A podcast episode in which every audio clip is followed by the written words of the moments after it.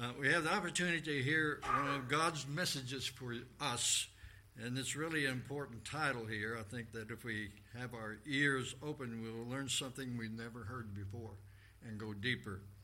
And here to give the split sermon today is, and his title is Thankful for All He Does, Mr. Mark McGarvey.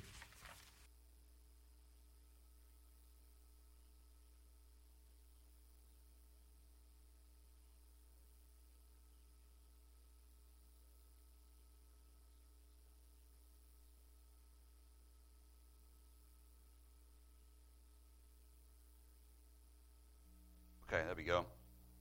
Well, I hope you all had a good Thanksgiving and a, a good week. It's a kind of a one of those, like me and Curtis were discussing before, one of those dreary November days where it's overcast, and but we need the rain, don't we? We're in a severe drought here in Oklahoma, so we'll take it, you know. So this is the time of year um, to think about what we're thankful for. Um, we have our loved ones, you know, our husbands, our wives, our kids, thankful for our health. If we have good health, thankful to have a house or an apartment, wherever we own, or whatever we, um, we have, or even a car, motorcycle in this great country.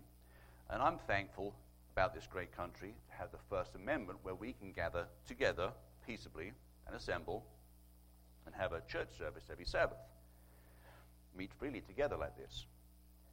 Um, you know, where we can talk about God, praise Him, worship Him.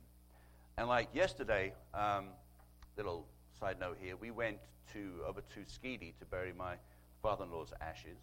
Uh, for those of you who don't know where Skedee is, it's up there towards Pawnee, um, Stillwater, that kind of area, about an hour west west of uh, Tulsa.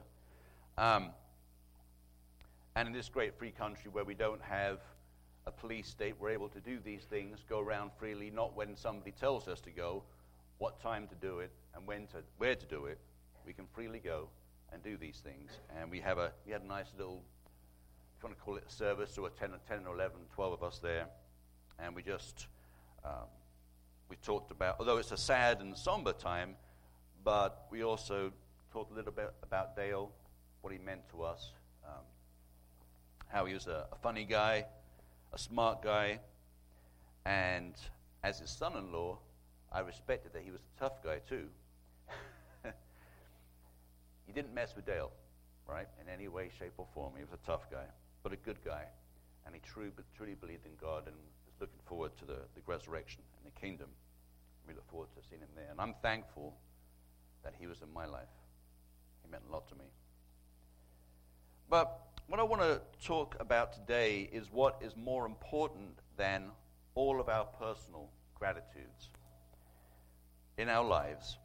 It is that we can be thankful for having a loving God who has plucked us out of this world and shown us his wonder, his grace, and his mercy. He's done that to each and every one of us. He sent his only begotten Son to die for us so, so that we may live. And he has a plan for us beyond this world, beyond today. And we should pray and thank him for that every day. So I have three points today. And I don't, I don't usually do points, um, but in, normally in my messages, but I felt today this would be a good time to do it for this particular message. So it doesn't work for every message. But I've got three points, three ways we can connect with God and show our gratitude to Him. So the first point is we should be thankful for our calling. Thankful for our calling. The reason we're here today is God has spoken to us. He has chosen us, He's opened our minds, and is showing us the way to His kingdom. So I want to show talk about that in our first scripture here, which is 1 Timothy chapter 1, verses 2 through 14. that should come up on the screen here in a second.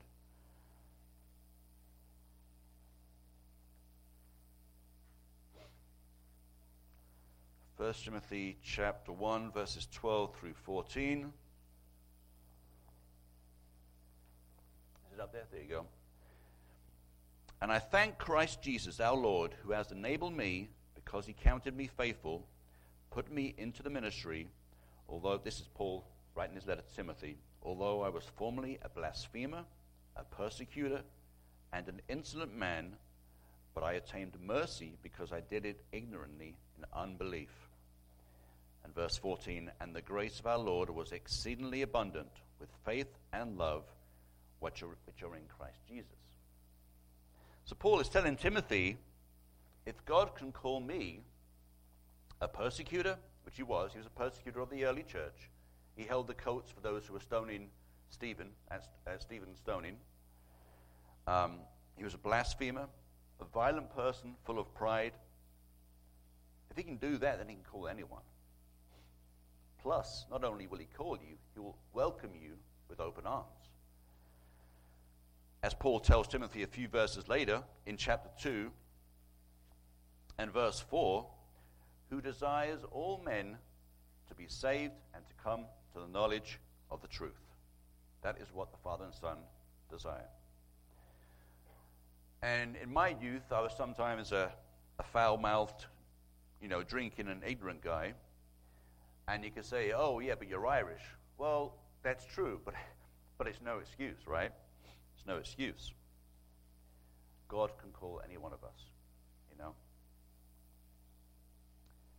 So, in the summer of 2008, God started calling me, showing me scriptures, talking to me personally it felt like he was talking to me personally, and, uh, and I was baptized September 25th, 2008. But that summer, 2008, he was showing me things. He was opening my eyes to a few things, a few scriptures, and leading me the way. And uh, the time had come. So, point one, we should be thankful for our calling. Point two, we need to be thankful for the promise of eternal life thankful for the promise of eternal life. We have taken on the Holy Spirit of God, that wonderful free gift He gives us. And with that, we can look forward to spending eternity with God the Father and Jesus Christ, His Son. I'm going to turn to 1 John chapter 2, verses 20 through 25.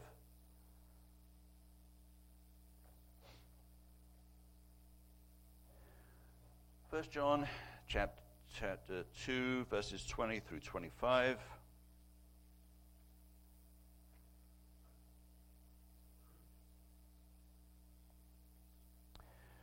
Verse 20 But you have an anointing from the Holy One, and you know all things. I have not written to you because you do not know the truth, but because you know it, and that no lie is of the truth. Who is a liar but he who denies that Jesus is the Christ? He is Antichrist who denies the Father and the Son. Whoever denies the Son does not have the Father either. He acknowledges the Son has the Father also. Verse 24 Therefore, let that abide in you which you have heard from the beginning. If what you heard from the beginning abides in you, you also will abide in the Son and in the Father. And this is the promise that He has promised us eternal life. So we cannot have one without the other. We can believe the Father but not the Son. No, it doesn't work that way. And we can't say, I believe in, in Jesus but not the Father.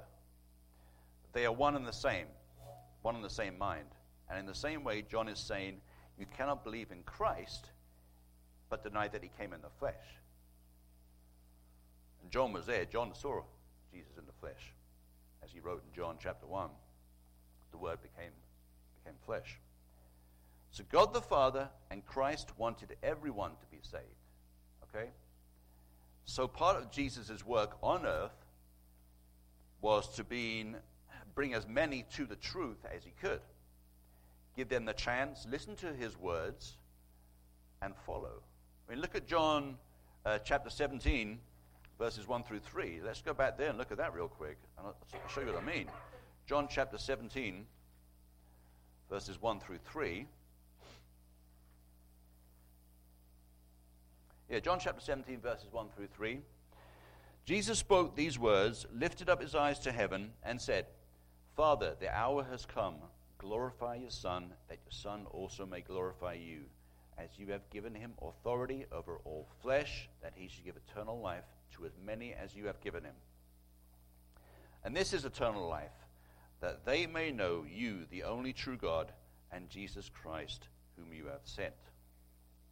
Believe in Jesus, accept him, give your life to him, and he promises to give us eternal life. And point number three we need to be thankful for the promise of the kingdom of God. We need to be thankful for the promise of the kingdom of God. Jesus tells us in the last, the very last chapter of the book of the, the Bible, Revelation chapter 22 and verse 12, and behold, I'm coming quickly, he says. And in verse 13, I am the Alpha and the Omega, the beginning and the end, the first and the last. And it says, as it says in my study Bible about Christ returning and the reward of eternal life for us, quote, this can be counted on because Christ is in control of all history and eternity. Let me repeat that. This is from my study Bible, but an interesting note. This can be counted on because Christ is in control of all history and eternity. End quote. He's been in control from the get go. And right now, Satan runs the world and the governments of the world to that extent. But God is in control of the bigger picture. He has a plan. The plan is going according to, is working right now. The end times are not far away.